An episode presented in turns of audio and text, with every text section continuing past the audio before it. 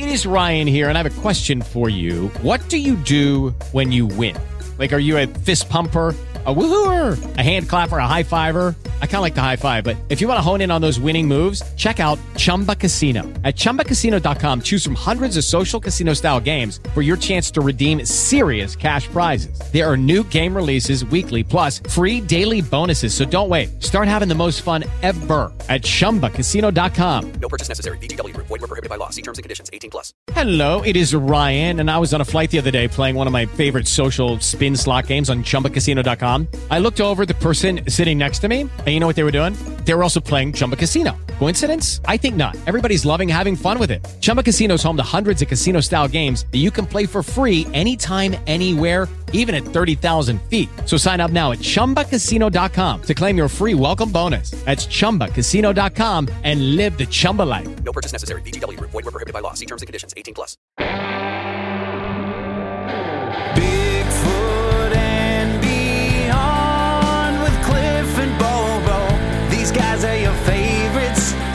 Share, subscribe, and rate it. Five stars. Bigfoot and beyond.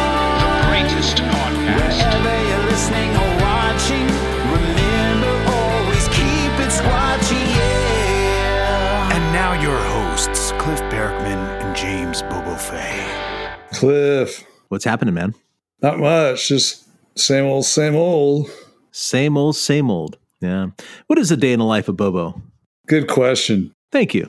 Tomorrow I'm going to go meet uh, my buddy up there in Fieldbrook where that sighting was. He's back in town. We're going to go up there and look and see what we can find. It's been like three weeks now, but it's just been dumping rain and like heavy winds and like uh, it's going to be pretty messed up. And it's not the best substrate for getting uh, prints, but we'll see what we can find. Right, right. Well, you know, day in the life for Cliff is I wake up at 7.30 or 8 and get ready for work, come to work, work all day, do a podcast at the end of the day, get home at 7 or 8, hang out, have dinner, go to bed. But uh, great things are happening. I mean, um, we're getting ready for the Sportsman Show. Yeah. We're going to have a booth there. Can you imagine all the stories we're going to get and all the heckling, too? Oh, yeah. Should be a lot of fun. I'm, I'm trying to get all my comebacks ready. 60,000 people go through the doors over those, you know, four days of the show or five days of the show, Wednesday through Sunday at the, I don't even know where it is, the Portland, you know, Convention Center or Expo or whatever it's called downtown there. Should be a lot of fun though. Bringing a bunch of exhibits in. We're, we're bringing a bunch of footprint casts, obviously. And I ran off 250 report forms. I don't know how many people are going to share their reports with us, but I bet it's going to be quite a few who knows what other kind of stuff's going to come our way? Possibly a collection or two. Like, oh, my dad was really into Bigfoot. He had all these newspaper clippings, um, you know, something like that. That's what I'm hoping for. And of course, you know, we'll, we'll, sell some stuff. I guess at the end of the day, so it'd be kind of like a, a Bigfoot convention, I guess, with having some stuff out in front of me and making some money for the shop. But really, the goal of this is to get people into the museum.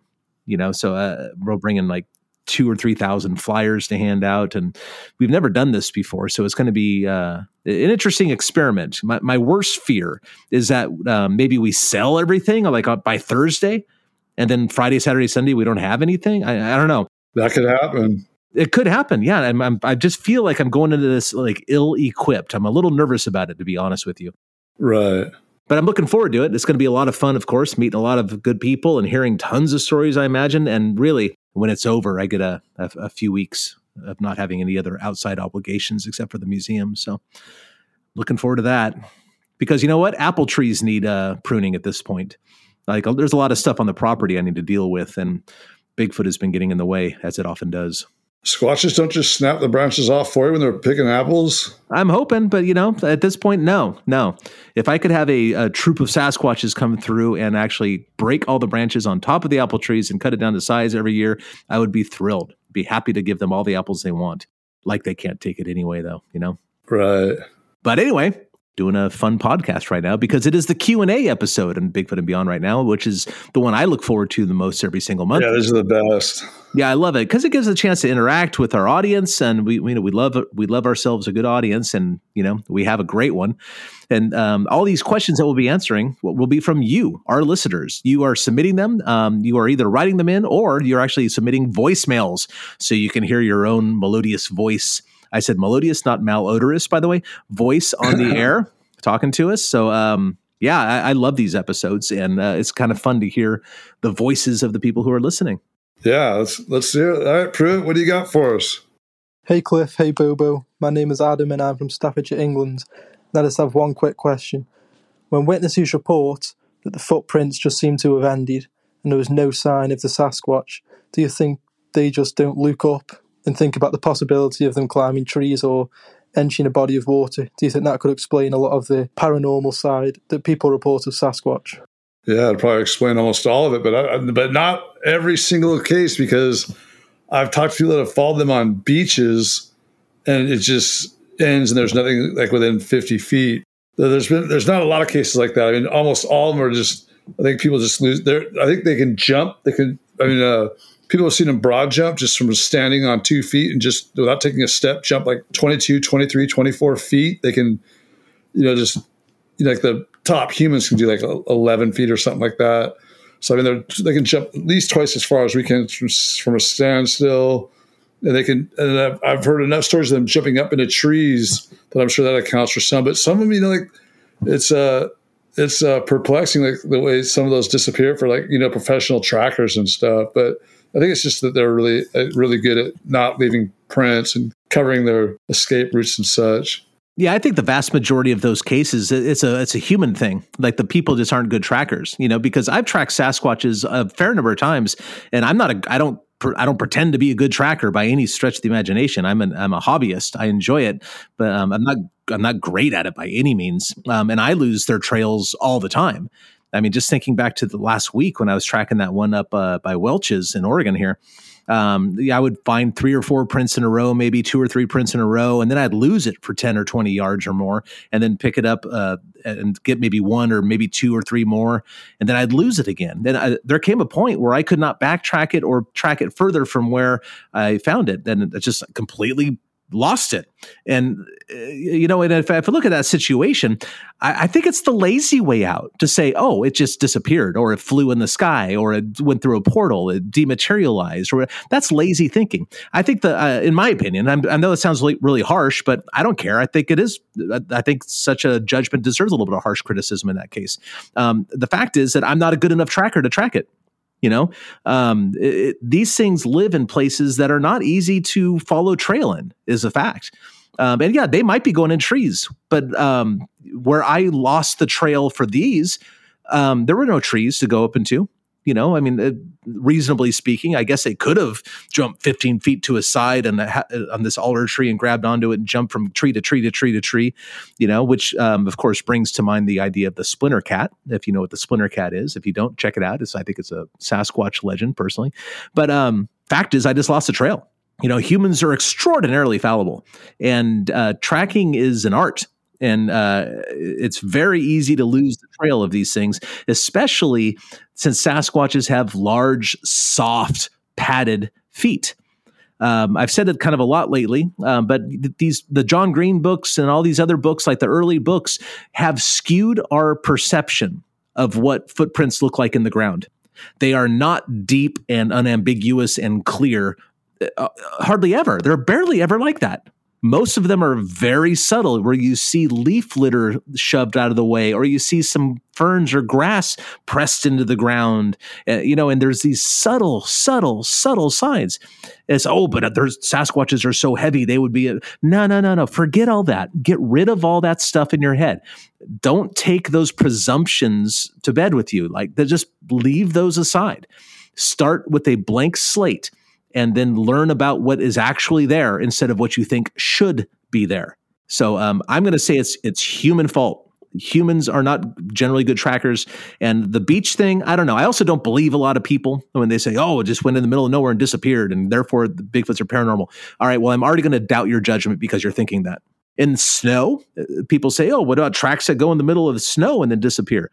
Well, Bob Strain told me once that he tracked a Sasquatch in the snow and uh, the trackway appeared to di- uh, to disappear. If you can appear to disappear, that seems like a funny thing to say. But um, and he looked cl- more closely, and it turns out the Sasquatch walked out in the same footprints that it left coming in. I was just going to say that. Yeah, that's, that's, you hear that pretty common. Like I've I've heard some really good trackers talk about how the Bigfoots backtrack themselves, like stepping in their own footprints. Other animals do that as well Other animals do that same behavior as well. And you know what? Humans do that. Humans do that. It's easier. It takes less effort. So uh, I'm going to go um, human error is what I'm going to say about this. And sure, they probably go in trees too. I think they take advantage of a, ver- of a three dimensional environment. You know, where humans very often think in two dimensions.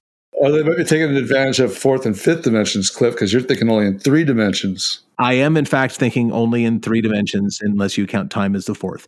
Um, but do, do they zap through portals and disappear? Absolutely not. Probably not.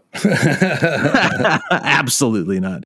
to me it, it always seemed like that that sort of theme about tracks ending in the snow or whatever the case may be is one of those things that is mythologized like oh i've i've heard about x y and z. Like i've never met anyone who's observed that or has photographed it or has in any way documented that that was their experience. And i've i've never met anyone directly or spoken to anyone directly who claims to have seen that. It's just one of those things get, that gets repeated like oh well what do you think about tracks that disappear in the snow? as if it's taken for granted that that actually occurs.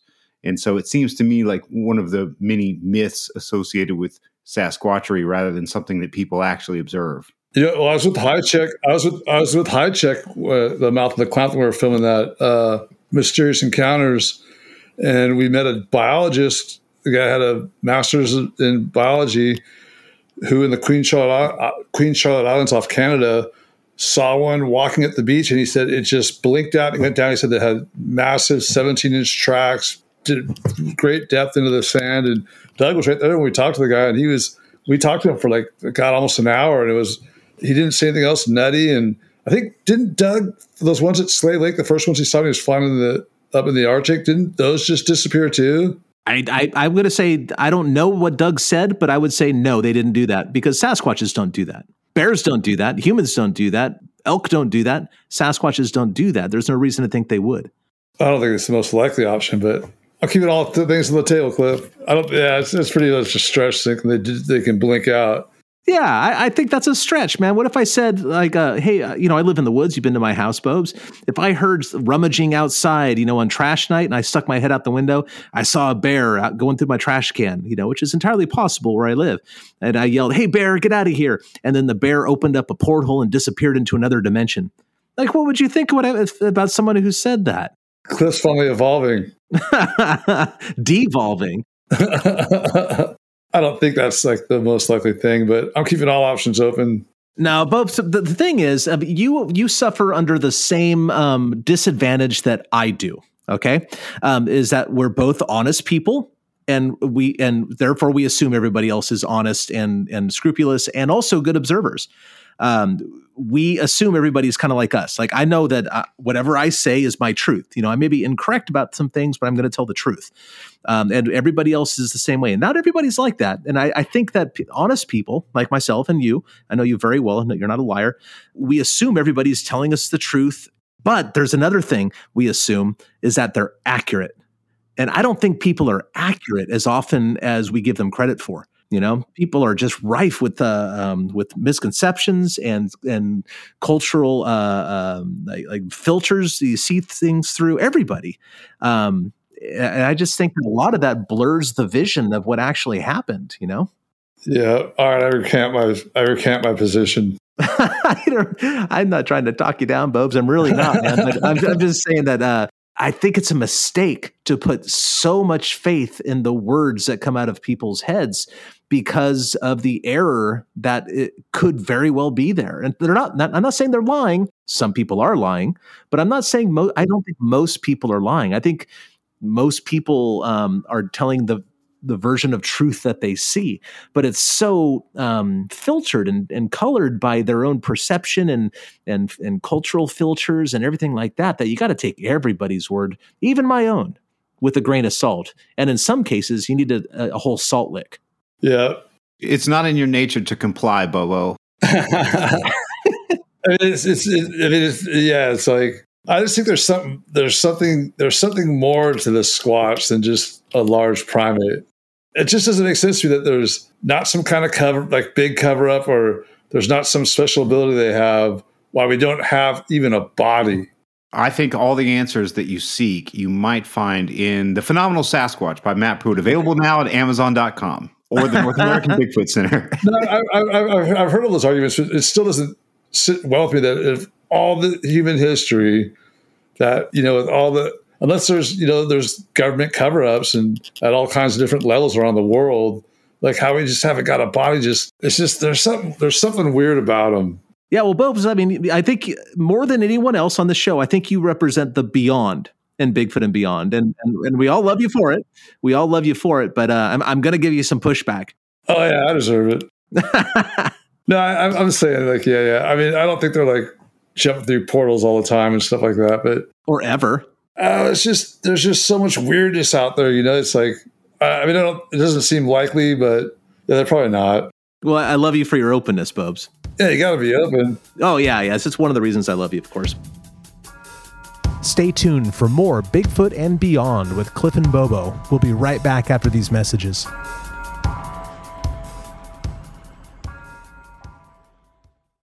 Hey guys, it is Ryan. I'm not sure if you know this about me, but I'm a bit of a fun fanatic when I can. I like to work, but I like fun too. It's a thing. And now the truth is out there. I can tell you about my favorite place to have fun Chumba Casino. They have hundreds of social casino style games to choose from, with new games released each week. You can play for free anytime, anywhere and each day brings a new chance to collect daily bonuses. So join me in the fun. Sign up now at ChumbaCasino.com. No purchase necessary. VGW Group. Void were prohibited by law. See terms and conditions. 18 plus. Judy was boring. Hello. Then Judy discovered ChumbaCasino.com. It's my little escape. Now Judy's the life of the party. Oh, baby, mama's bringing home the bacon. Whoa, take it easy, Judy.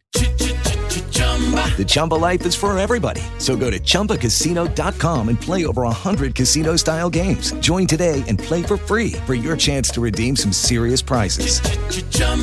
ChumbaCasino.com. No purchase necessary. Void were prohibited by law. 18 plus terms and conditions apply. See website for details. You've worked hard for what you have your money, your assets, your 401k, and home. Isn't it all worth protecting? Nearly one in four consumers have been a victim of identity theft.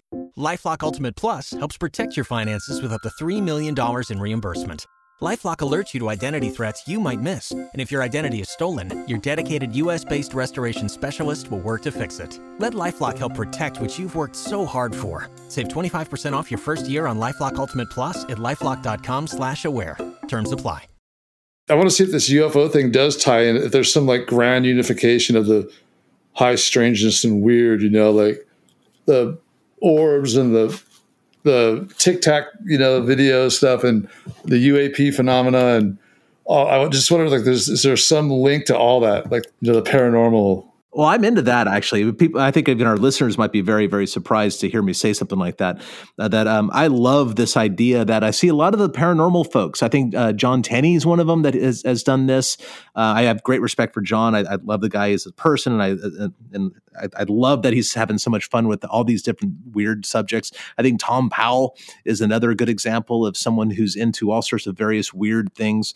Um, but I, and this idea of like the grand unification theory of paranormal, I, I, love that in a way because yeah, why not? And I've noticed that a lot of these um, these, these paranormal folks are starting to refer to the thing as the phenomenon like that's what they're calling you now.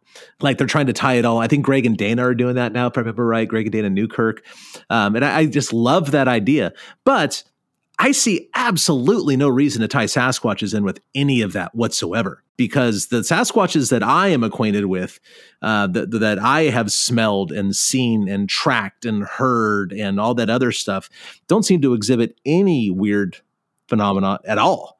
Um, and they seem to do everything that all the other animals do. So I just have no reason at all to think that there's anything weird going on. Although that uh, I've said it before on the podcasters, that does not um, exclude the idea that whatever the phenomenon is is happy to uh, fool you into thinking that Sasquatches are part of it.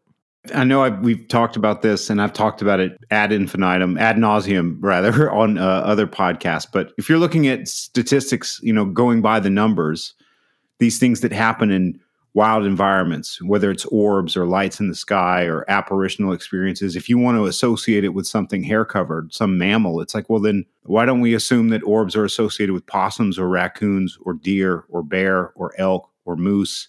Because those animals all occur in much but you're, greater. But you're naming off you're, you're, naming off things that are, that are complete. There's millions of bodies have been found. There's millions of hours of foot, footage of them. There's there's there's more Bigfoots than there are snow leopards.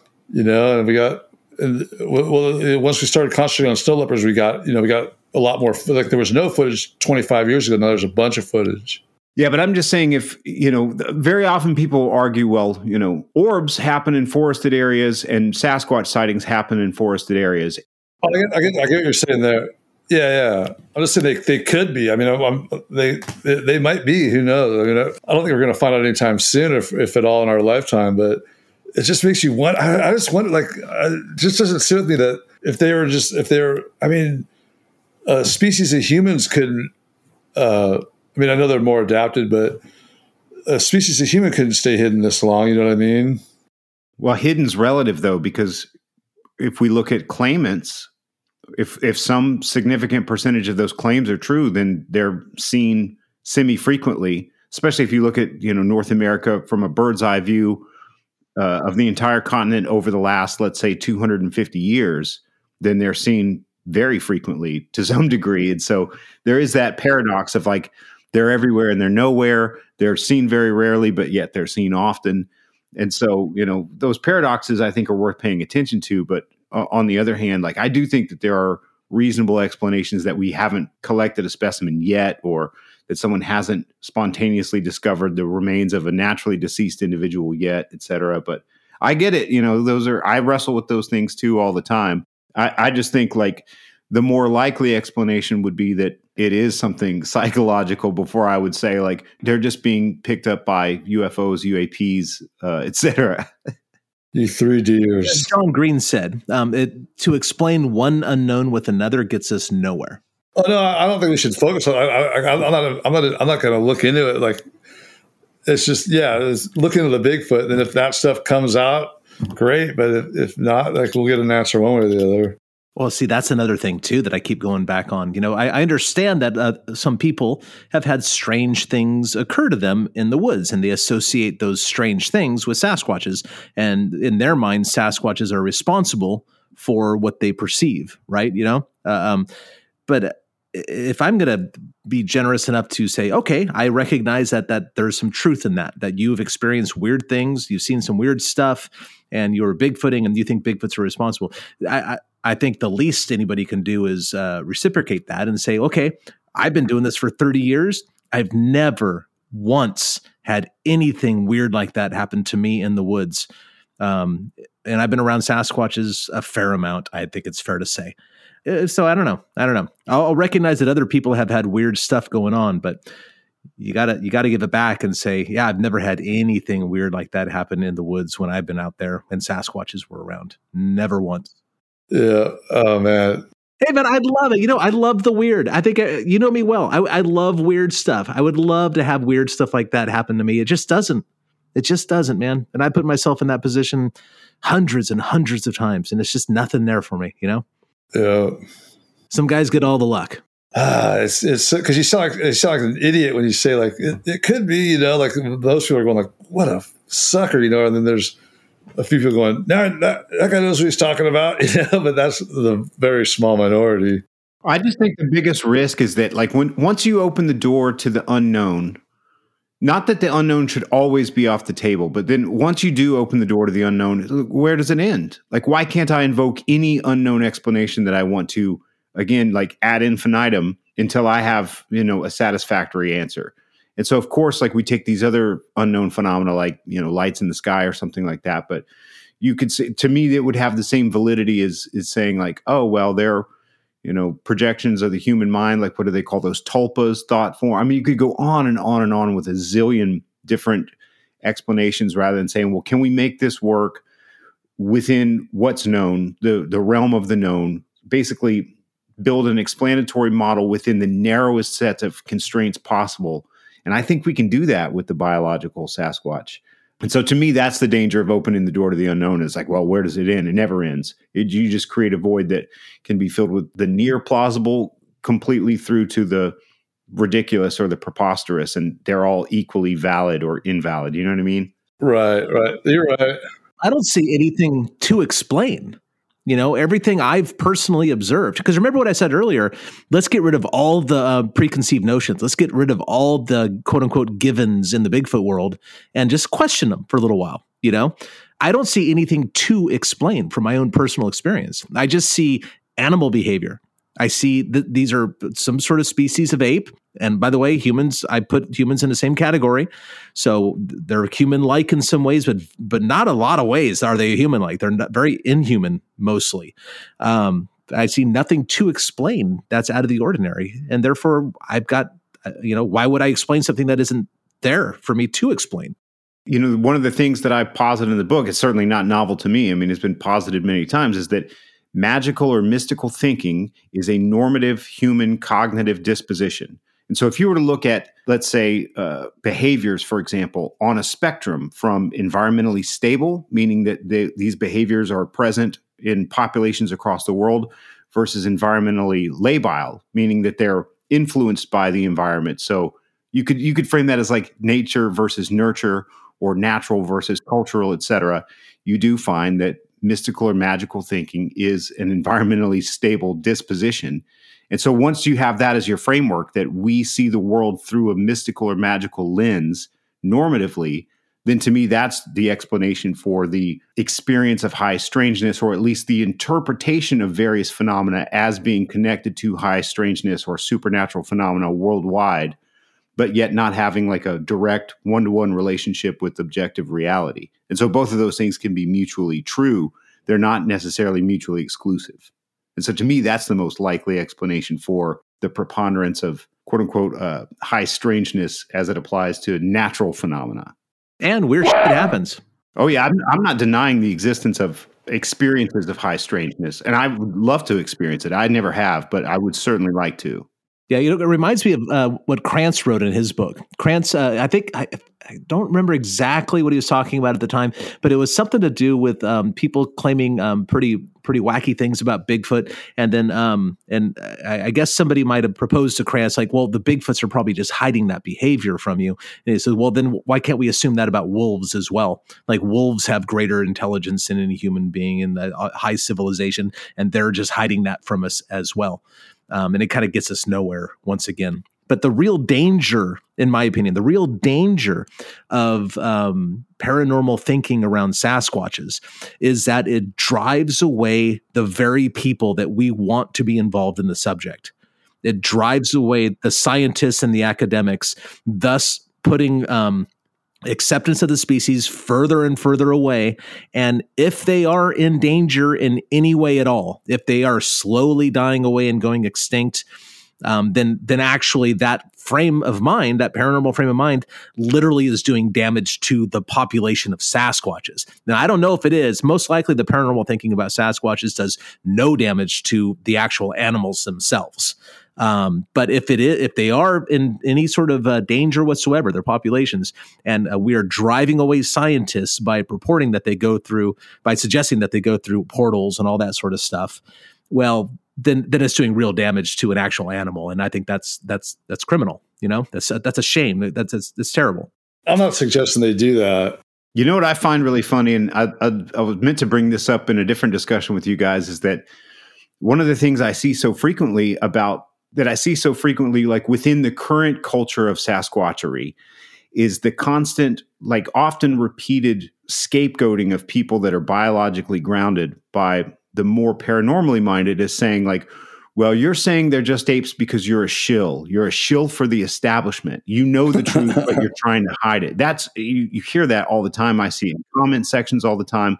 And the funny thing is, if you read Krantz, Krantz took the same sort of position, albeit tongue in cheek, about, and I'm pretty sure he was referring to Jon-Erik Beckjord when he said in his book something along the lines of, like, I often wonder if these paranormal proponents are shills for the logging industry and they're being paid to get out in public and make wild, preposterous claims about the Sasquatch so that no one will take it seriously. So I think it's funny that you've had like big talking heads on both sides of that coin accusing the other of being paid shills you know like this whole scapegoating it's it's pretty hilarious.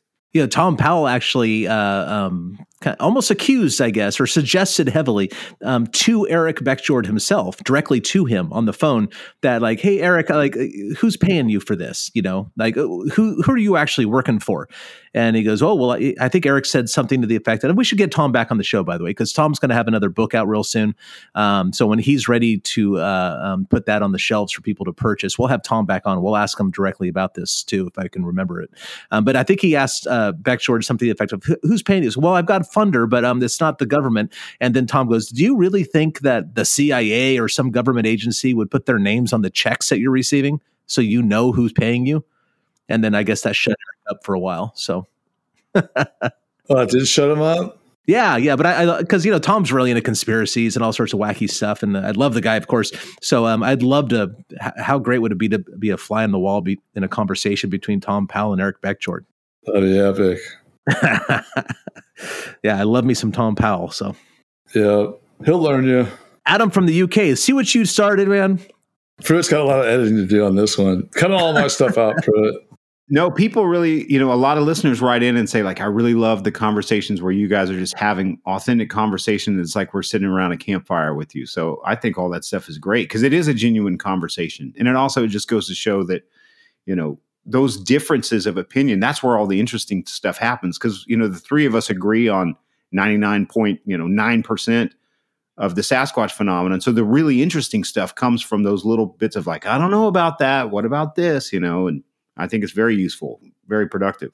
I mean, it's just kind of like with like the whole like the pyramid mysteries, like how how they do these giant blocks, like that's you know, and, and cut and fit these, you know, like tens of thousands of years ago.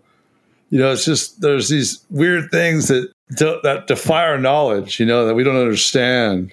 The reason we're all here is because we're fascinated by mysteries, and you know, every one of those mysteries is an opportunity for for learning, for growth, for discovery, et cetera. And so, you know, I'm I'm fascinated by those things too. Just none of them grip me like the Sasquatch does, and so I tend to be a, a Sasquatch maximalist, you know, because right. Someone had written in the other day about, oh, have you read this or have you read that? And they were, you know, similar mysteries, but not in that field. I was like, no, you know, they seem kind of surprised that I don't follow other mysteries. And I'm like, sorry, you know, I'm not uh, mysteriously promiscuous. You know, I just stick to one mystery. That's been enough.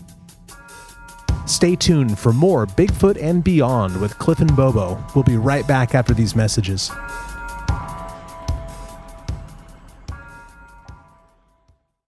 Judy was boring. Hello. Then Judy discovered chumbacasino.com. It's my little escape. Now Judy's the life of the party. Oh, baby, Mama's bringing home the bacon. Whoa. Take it easy, Judy. The Chumba life is for everybody. So go to ChumbaCasino.com and play over 100 casino style games. Join today and play for free for your chance to redeem some serious prizes. chumba ChumbaCasino.com. No purchase necessary. Void where prohibited by law. 18 plus terms and conditions apply. See website for details. I don't see how anybody has time for anything but Bigfoot. I mean, I don't even have time to prune my apple trees. I, I, I mean, to, to, dig deeply into anything else. I just don't see how anybody could have time for a, a thorough learning experience in any of these other phenomenon. Yeah.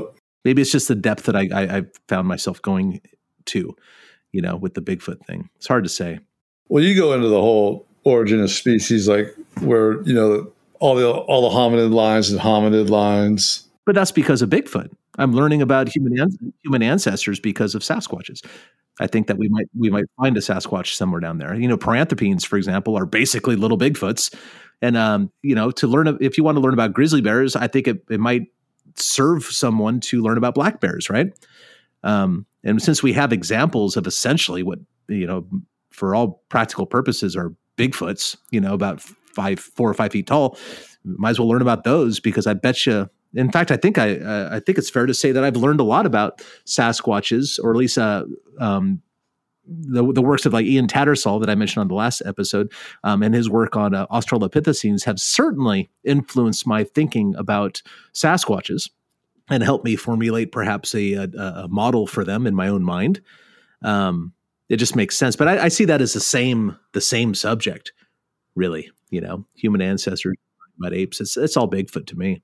Yeah, that's the beauty of having an intense interest in a subject, even if it seems really discrete and separate from everything. Is like it's like the eye of a needle, you know, and the closer you get to it, you know, the more closely you scrutinize it, you eventually get close enough where you see the rest of the world through the eye of the needle. You know what I mean? And, and this subject or any subject is no different where if you really want to understand it you find yourself digging into so many other disciplines that are relevant in so many other ways that you know you, you sort of develop a real familiarity with a whole host of things trying to answer just one simple question.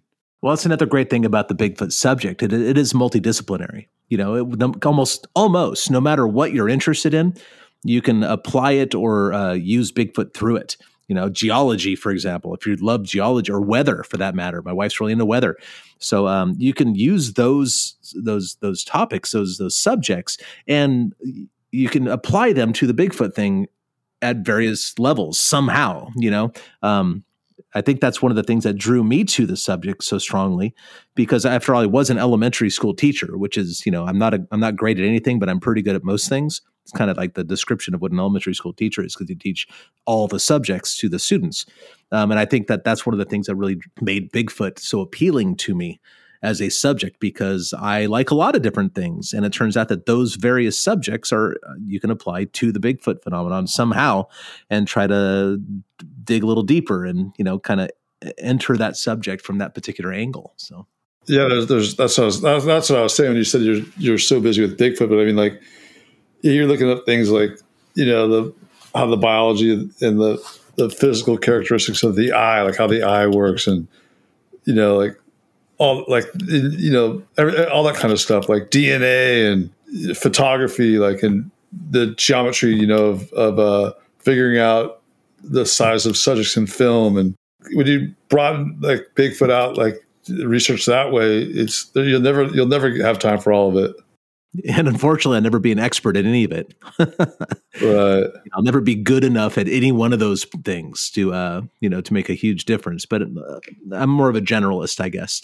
But that is the beauty of it. It's like the more the more interested you are, the deeper the interest, the more things you make contact with. And you know, I've heard it described like, you know, you have this kind of territory of what you understand, and as that territory grows, of course, the boundary is growing. And so you're coming into contact with more of what you don't understand. So the more you know, the larger that boundary is touching the unknown. And it's just more and more opportunities to learn, which is really a fantastic thing. I mean, it's everyone should have a calling uh, of similar nature, you know, that drives them to constantly learn and constantly grow. And I'm just, uh, right. you know, I'm grateful that we all have that because, you know, I've, I've definitely met plenty of people who, whether they believe in the subject or not, have said to me directly, friends, like, I wish there was something in my life that I was as interested in as you are the Sasquatch. And that's kind of sad to hear from people, you know, that they, not everyone has found that.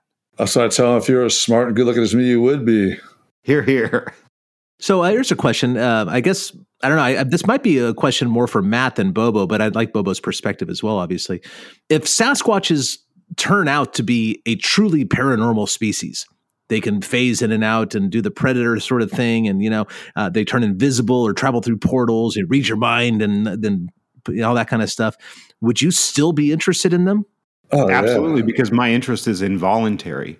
I mean if i could choose what to be interested in i probably would have chosen to be like deeply interested in uh, accounting or engineering or something that was a hell of a lot more lucrative and certainly be more boring, but uh, you know, it's not like choosing to devote yourself to the Sasquatch phenomenon makes for you know the fewest amount of headaches and heartaches and frustrations and things of that nature. So uh, I, I, consider it an involuntary compulsion, uh, that sort of deep interest. And so I think even if it did turn out to be something like that, if my interests were rooted strictly within the biological, then I could have just aimed it at bears or you know, there's there's analogs like the eastern cougar. You know, a lot of people claim to see them in the east.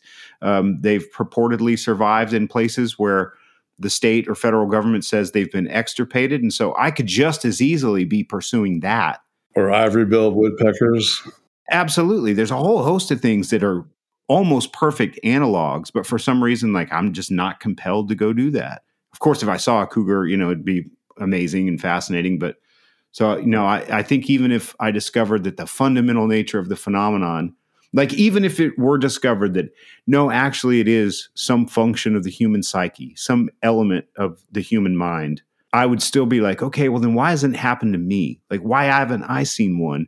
What am I doing wrong that I've not triggered this in my own mind where I can have the experience that others claim to have? So I'd still be pursuing that experience at the very least.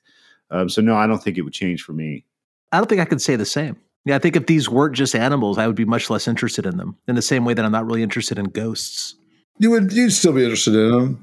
Yeah, I, I, to some degree, but I don't think it would it would hold it for me um, like it does.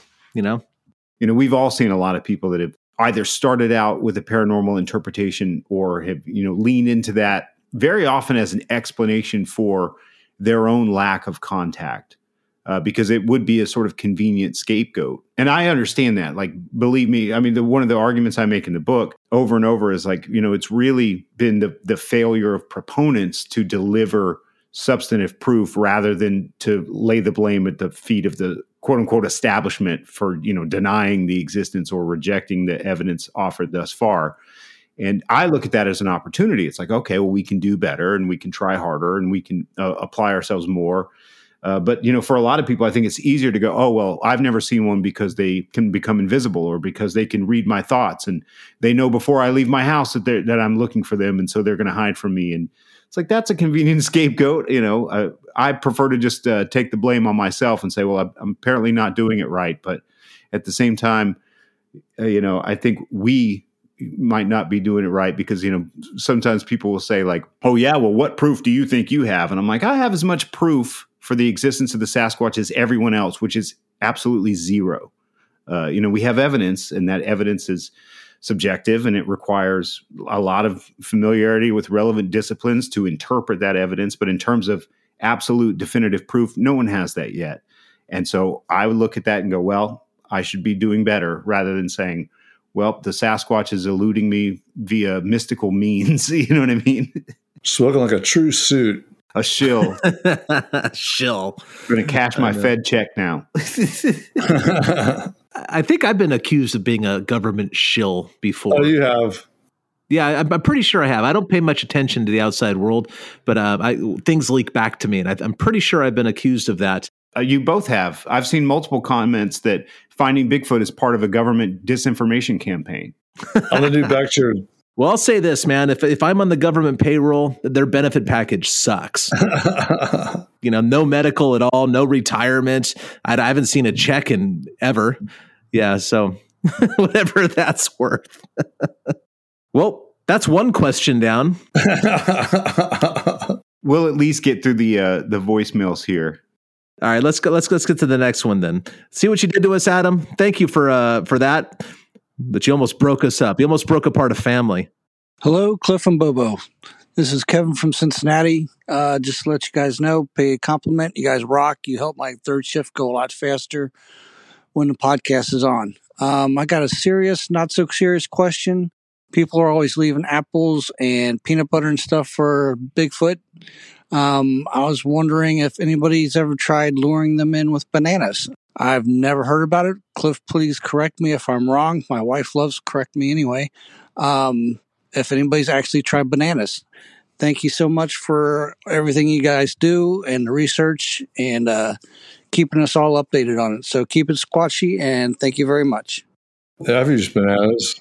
People have said that they that they had to like leave one half peeled, and when they did that, then the, the Bigfoot started taking them when they, they knew how to eat it properly. I guess is what is what I've heard a, a couple different people say over the years. You know, um, I I don't know a lot of people that have been very successful with gifting at all. Um, I certainly the Sasquatches have been. I've been told Sasquatches are stealing apples and stuff, but the Pacific Northwest apples are kind of everywhere. You know, there's even abandoned apple orchards in the woods if you know where to look. Sometimes um, they they grow here. You know, they've grown here for 200 years or more. You know, um, I don't think they're um, they're native to the area, but certainly the early pioneers brought them out. Yeah, no, I think apples are native to Asia somewhere, if I remember right. But uh, still, they've kind of developed a taste. And bananas don't live here; they don't even they don't even grow here really effectively for the most part because they they like the tropical climates. So they probably wouldn't be very familiar with them. In the same sort of way, they're not very familiar with citrus. You know, most citrus trees just don't do well up here in the Pacific Northwest. Um, but I don't know. Maybe there's places like down in uh, outside of Bakersfield and whatnot where there's huge orange groves at the foot of like the Kern River. I'm sure that those things get raided sometimes by Sasquatches.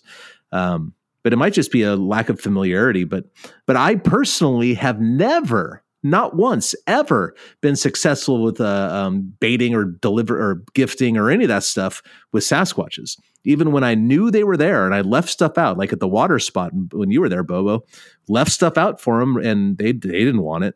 They didn't want anything to do with it.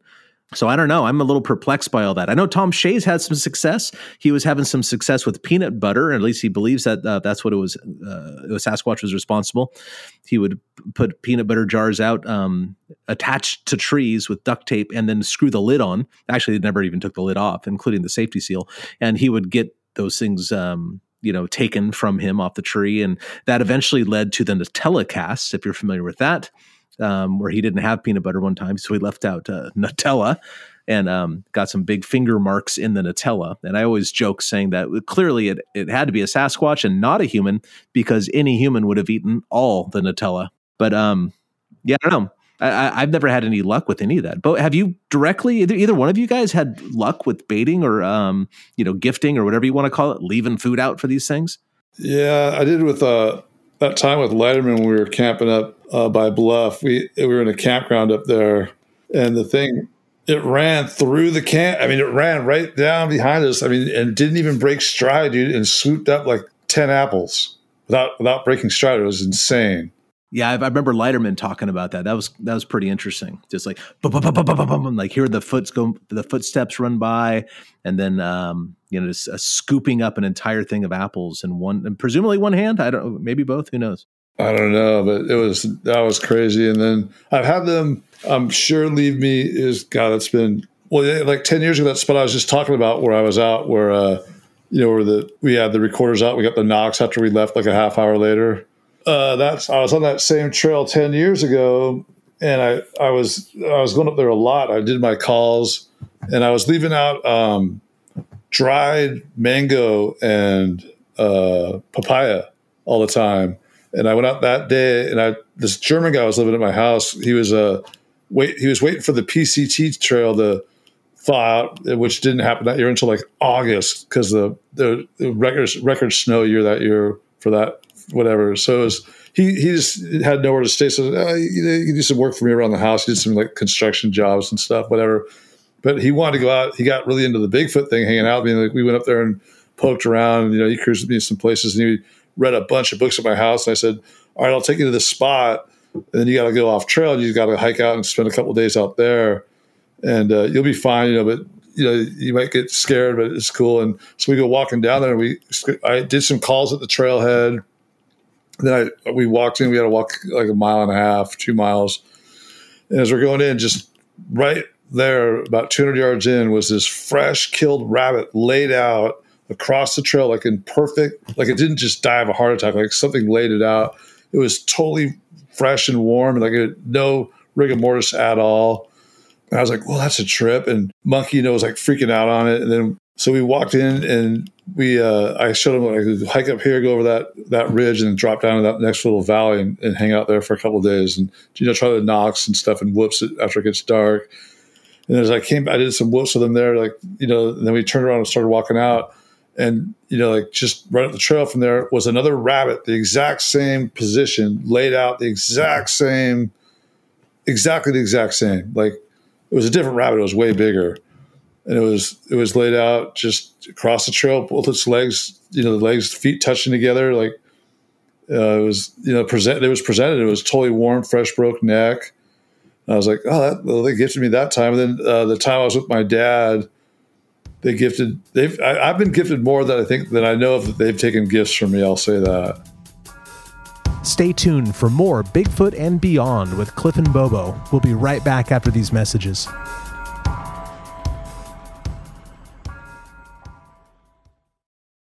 But bananas, I don't see why not. I think the key with the banana thing, um, and this is something that uh, Tom Shay has done with some of those peanut butter jars, the ones that he took the safety seal off, is that he uh, he put his own finger in the peanut butter and rubbed it on the outside of the jar to get the smell out there.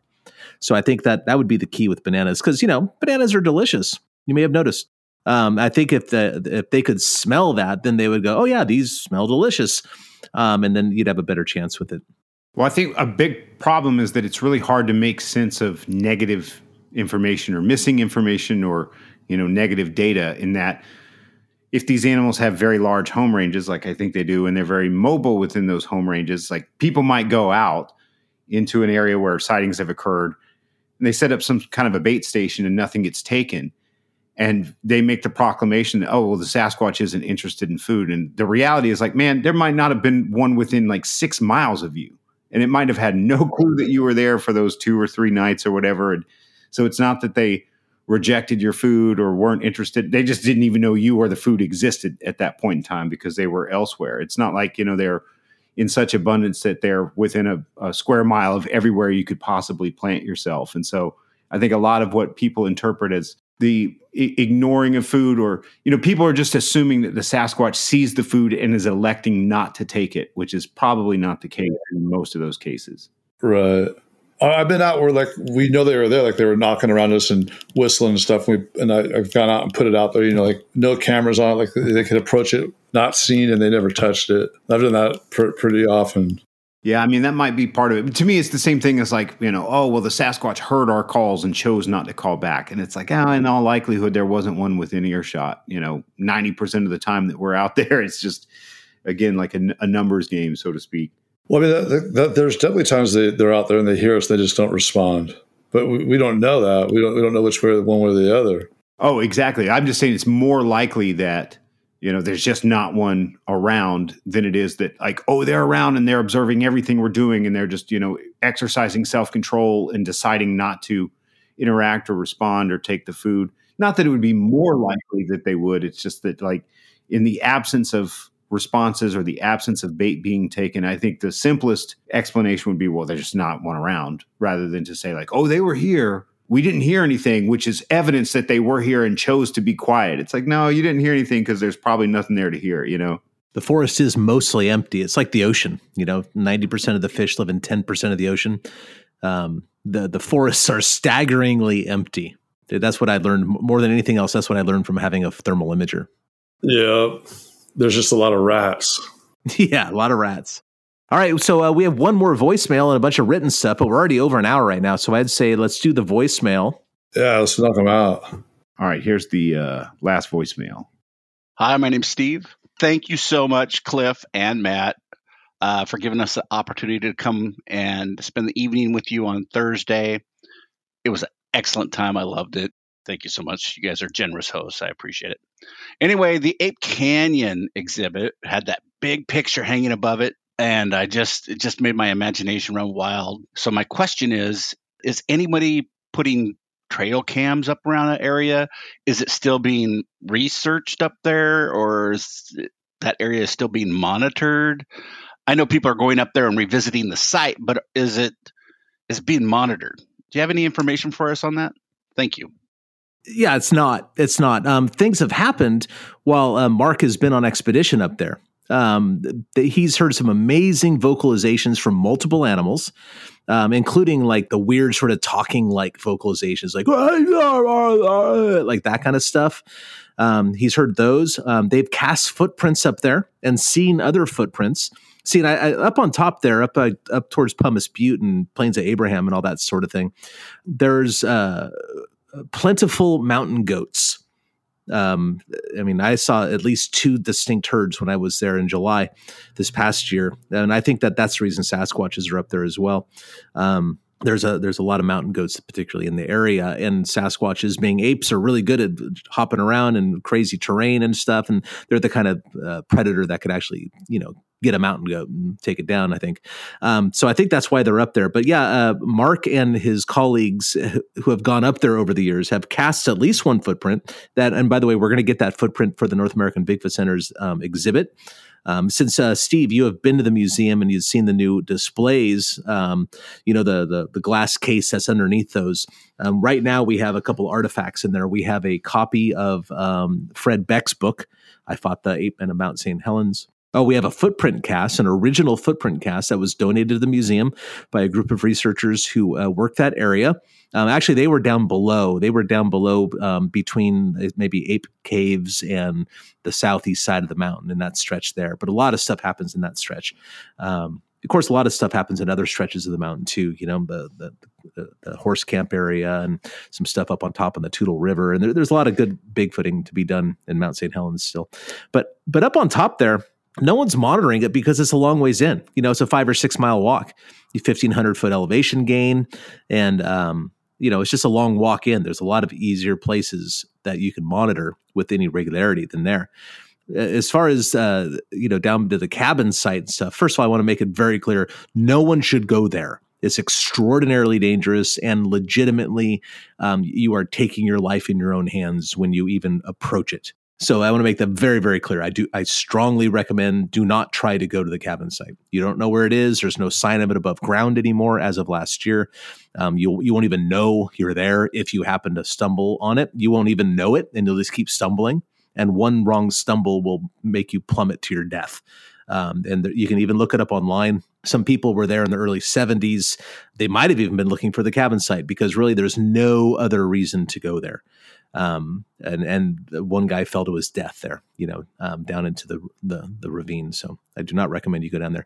So no no one's no one's in there monitoring anything because even up on top to the plains of Abraham, which is the only place you're allowed really to camp in that area because it's the volcanic national monument.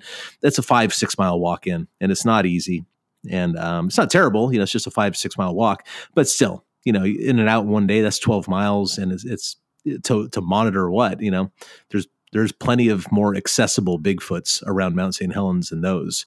But it shows you, it shows you though, like uh, the areas they'll hang out. Like this, you're talking about how nice this is to get to, and like those squatches are just walking around down there.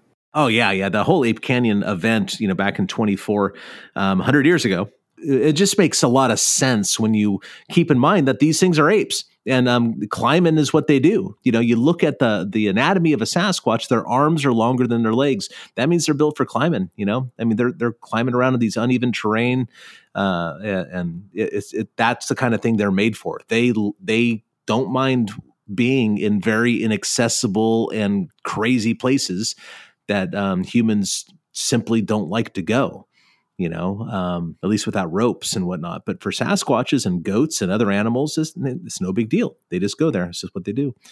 Um, yeah, I can totally see why. I can totally see why. But no, as far as I know, Steve, no one is actually uh, monitoring um, up on top of the mountain because it's just so far in and so difficult to reach, so so hard to get to.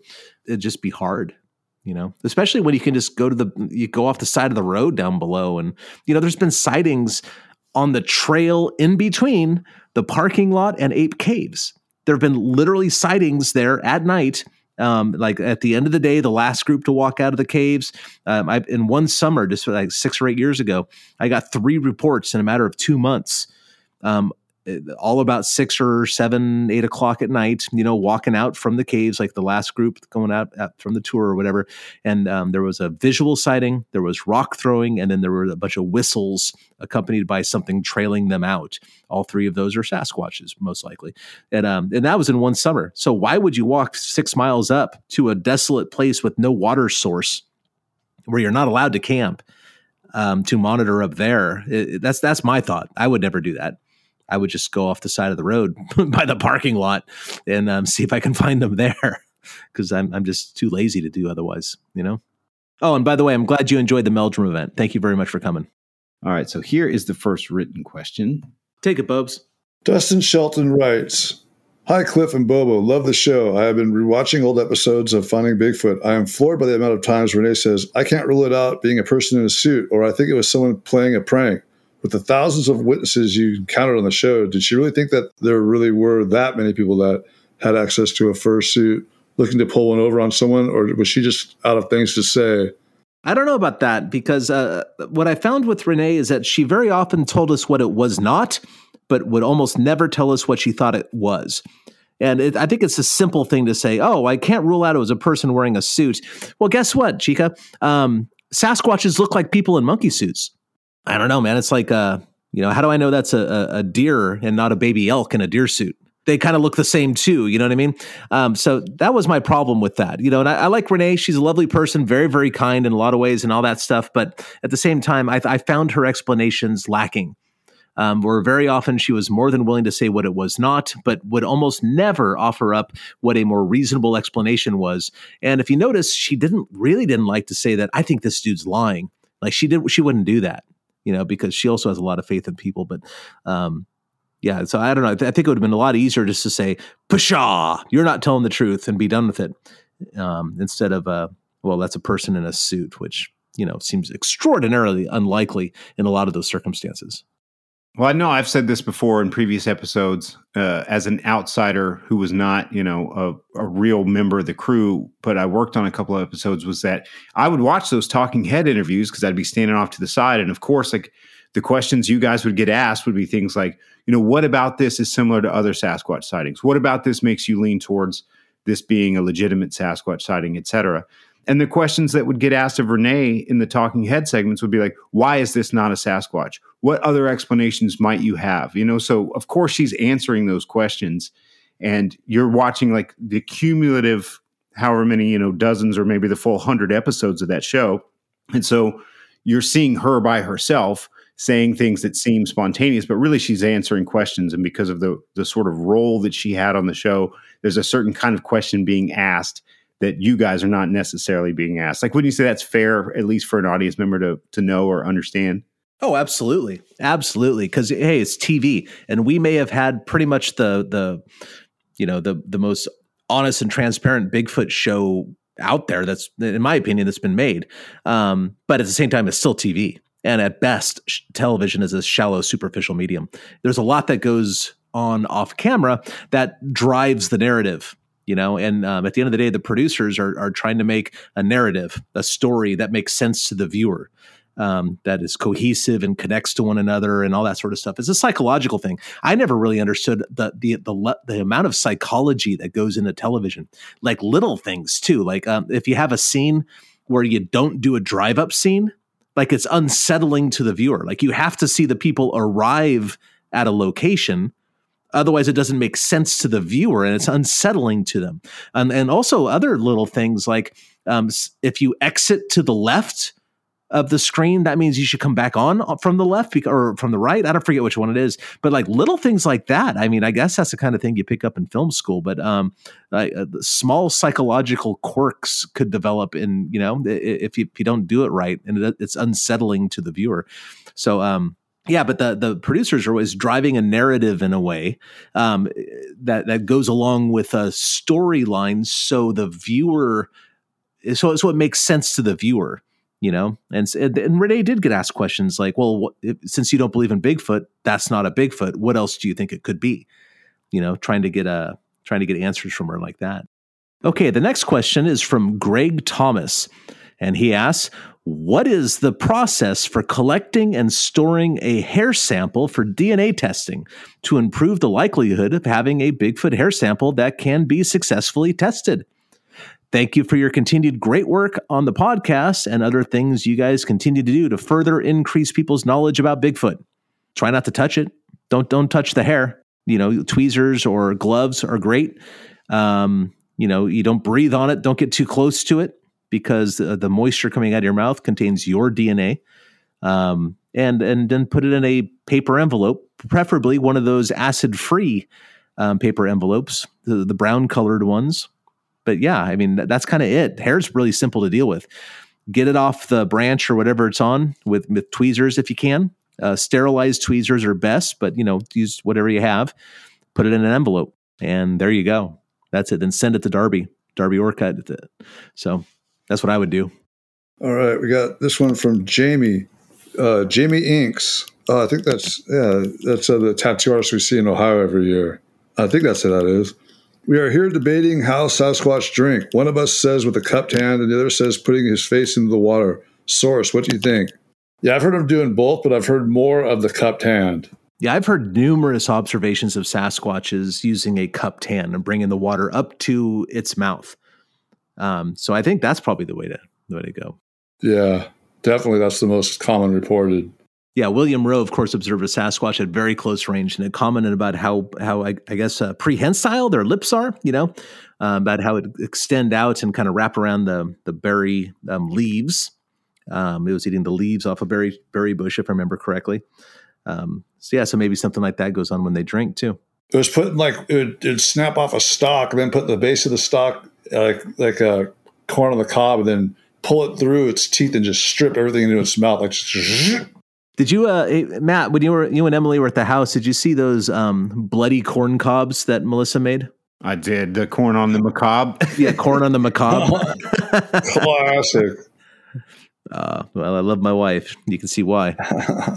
and I got to come face to face with the Bobo effigy in the museum, and it was strikingly lifelike. Oh, shut up! F you. It was just it was strikingly lifelike for your your previous life back in the day, like circa 2012, Bobo. That, yeah, that's true. Yeah, your comment is Mel. How come you made the fat bobs? Yeah, well, because it was easier to sculpt. yeah, for sure. yeah, and of course we're talking about we uh, on the top of the hat rack in the North American Bigfoot Center. We have a sculpt of Bobo's head um, with a Gone Squatching hat on it um, that my wife made. Made a latex copy of it, and uh, I, I comment I comment to customers that um, when they ask about you and, it, and it's how's Bobo doing? It's no, we put his head on a spike right there as a warning in case he came by. I didn't want Vlad the Impaler to have all the fun. yeah, I should just cut out a bunch of Boboisms from an episode or two, and then you could put it on like a little Bluetooth speaker with a motion sensor, and so when people walk by it, it just spontaneously goes like classic. Uh, maybe we'll, we'll add that to the Murphy uh, mix, you know, instead of the knocking and the whooping. It'll go, cut that out, Pruitt.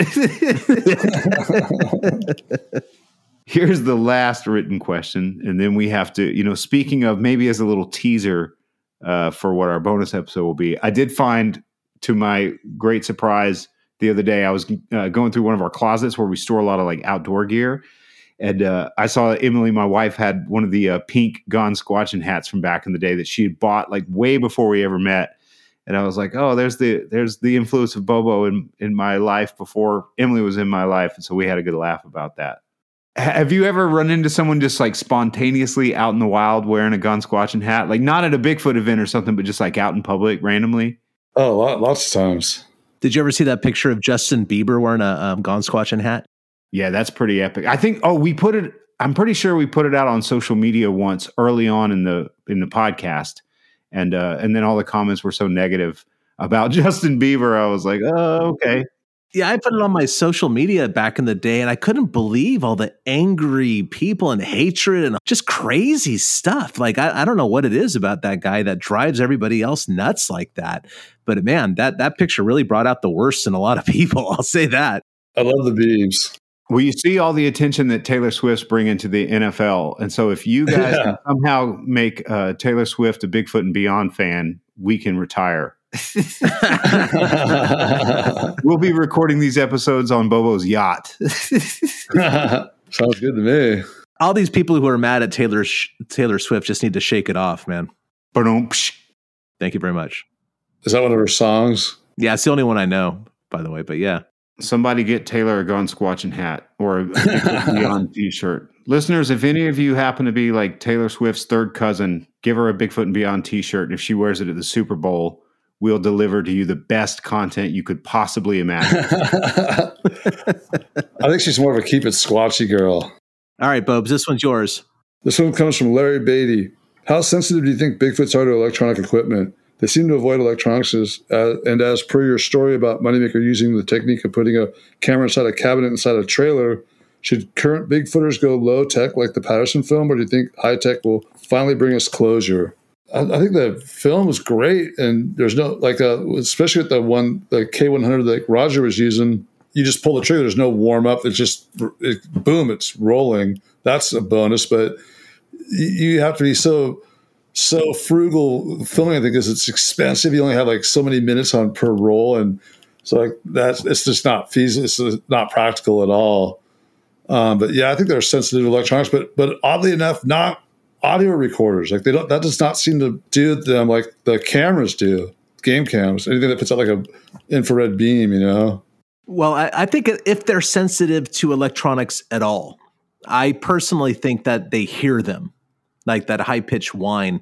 And the only thing I can really anchor that on is when when I was a kid, you know, back in the 70s and 80s and stuff, I could tell if there was a television on in the other room because I could kind of hear it in a way, you know. And the televisions nowadays, I don't think really um, do that as much as they did back in the day. You know, probably they probably had something to do with the tubes inside the TV and all that sort of stuff because everything's digital nowadays and, and technology has changed so much.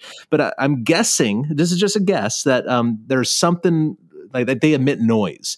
Um, there is an engineer from Wisconsin that I was in contact with for a while, and he did um, some testing with game cameras and found that all of them, or almost all of them, um, are quite noisy at um, very, very high frequencies beyond which humans can hear. Um, he said that the Reconyx Hyperfire, which are these little jobbers that cost like 600 bucks, um, they are apparently pretty quiet. So he invested a great deal of money in those. And I don't think he ever got any pictures or anything. That kind of uh, lost touch with him a little bit. Um, he might be a listener for all we know. He's a Bigfoot guy after all. So I don't know. So if that if that's you out there, I'm talking about you. Um, but yeah, apparently they uh, they actually make a kind of a lot of noise. Um, but I don't I don't think they feel it or anything or sensitive to EM EMF radiation or anything like that. Um, and as evidence of that are game camera pictures that are actually pretty good from low quality cameras. I think that it's a numbers game, and I think that Sasquatches are rare and they're very, very. You can't predict where they're going to walk, and um, people who see them um, have cameras on them nowadays because everybody's got a phone in their pocket. It's just that it's hard to get a picture of any wild animal. Well, that was the last question, right? Yep. Now you know, um, uh, Valentine's Day is this week. We're going to do something special for Valentine's Day this week. I think it's going to be kind of cool. I'm I'm excited about this one. We we've been kind of uh, talking about doing something like this for kind of a long time. See, uh, all of us have a significant other in our lives, and um, and sometimes I kind of wonder, like, how the heck do they deal with this? And not only just Melissa, by the way, like um, Karita, of course, uh, that's a, she's bewildering in that sort of way how she deals with Bobo, and e- even Emily, who is a Bigfooter, because you know Karita and Melissa, they're not Bigfooters, but Emily, Matt Pruitt's wife, there is a Bigfooter, so that makes sense that she can deal with all this Bigfoot stuff and everything. But uh, I got to say that all three of them have to be angels, and they're also our support team behind the scenes here, um, not only in our regular lives but also professionally as well. Hi, Melissa helps out at the museum, and I'm sure that uh, Bobo and Matt have their own examples of how their their significant others uh, support them and, and help them and love them along the way. So, what we thought would be a fun idea is um, for our members section. This is only for the members, by the way. So if you're not a member yet, maybe you want to become one, you can go to the podcast uh, website, bigfootandbeyondpodcast.com, and hit the membership button, and it'll take you right to where you need to go. It's five bucks a month. You get an extra, like, God, what, four hours of Cliff Bobo and Matt every single month? That's kind of cool. But what we're going to do is we're going to take questions from our members for the Q and A, and um, we're not going to answer them. Uh, Emily, Melissa, and Karita are going to answer them, and um, I cannot wait to hear what they say. I I could wait. I know you like you're you're scared, Bubs. Like you have to admit that you're scared of what she's going to say. I want to get screwed. Yeah. but don't you think we're all going to get screwed? It depends what they ask. I'm going to get the worst of it. I suspect that all the questions will be like, what's Bobo like behind the scenes? Even she doesn't know. I think it's going to be super fun. We did put out the word to our patrons, like, "Hey, we're going to do this episode where uh, the ladies behind the scenes of Bigfoot and Beyond are going to answer your questions." And so we've gotten some good questions already. So uh, I'm looking forward to it. oh. I'm looking forward to it. I'm I'm looking forward to hearing what Karita has to say. Well, there you go. That's something for our members to look forward to. Every uh, Thursday, a new member episode comes out. If you want to become a member, again, go to the website, become a member. It's cool. And other than that, Bobs, why don't you take us out of here? All right, folks, that wraps up another episode of Bigfoot and Beyond with Cliff and Bobo, doing our monthly question and answer with the with the folks. So thanks for sending in those questions. And until next week, y'all keep it squatchy.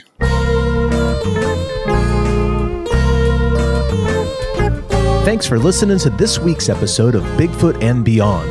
If you liked what you heard, please rate and review us on iTunes. Subscribe to Bigfoot and Beyond wherever you get your podcasts, and follow us on Facebook and Instagram at Bigfoot and Beyond Podcast. You can find us on Twitter at Bigfoot and Beyond, that's an N in the middle, and tweet us your thoughts and questions with the hashtag Bigfoot and Beyond.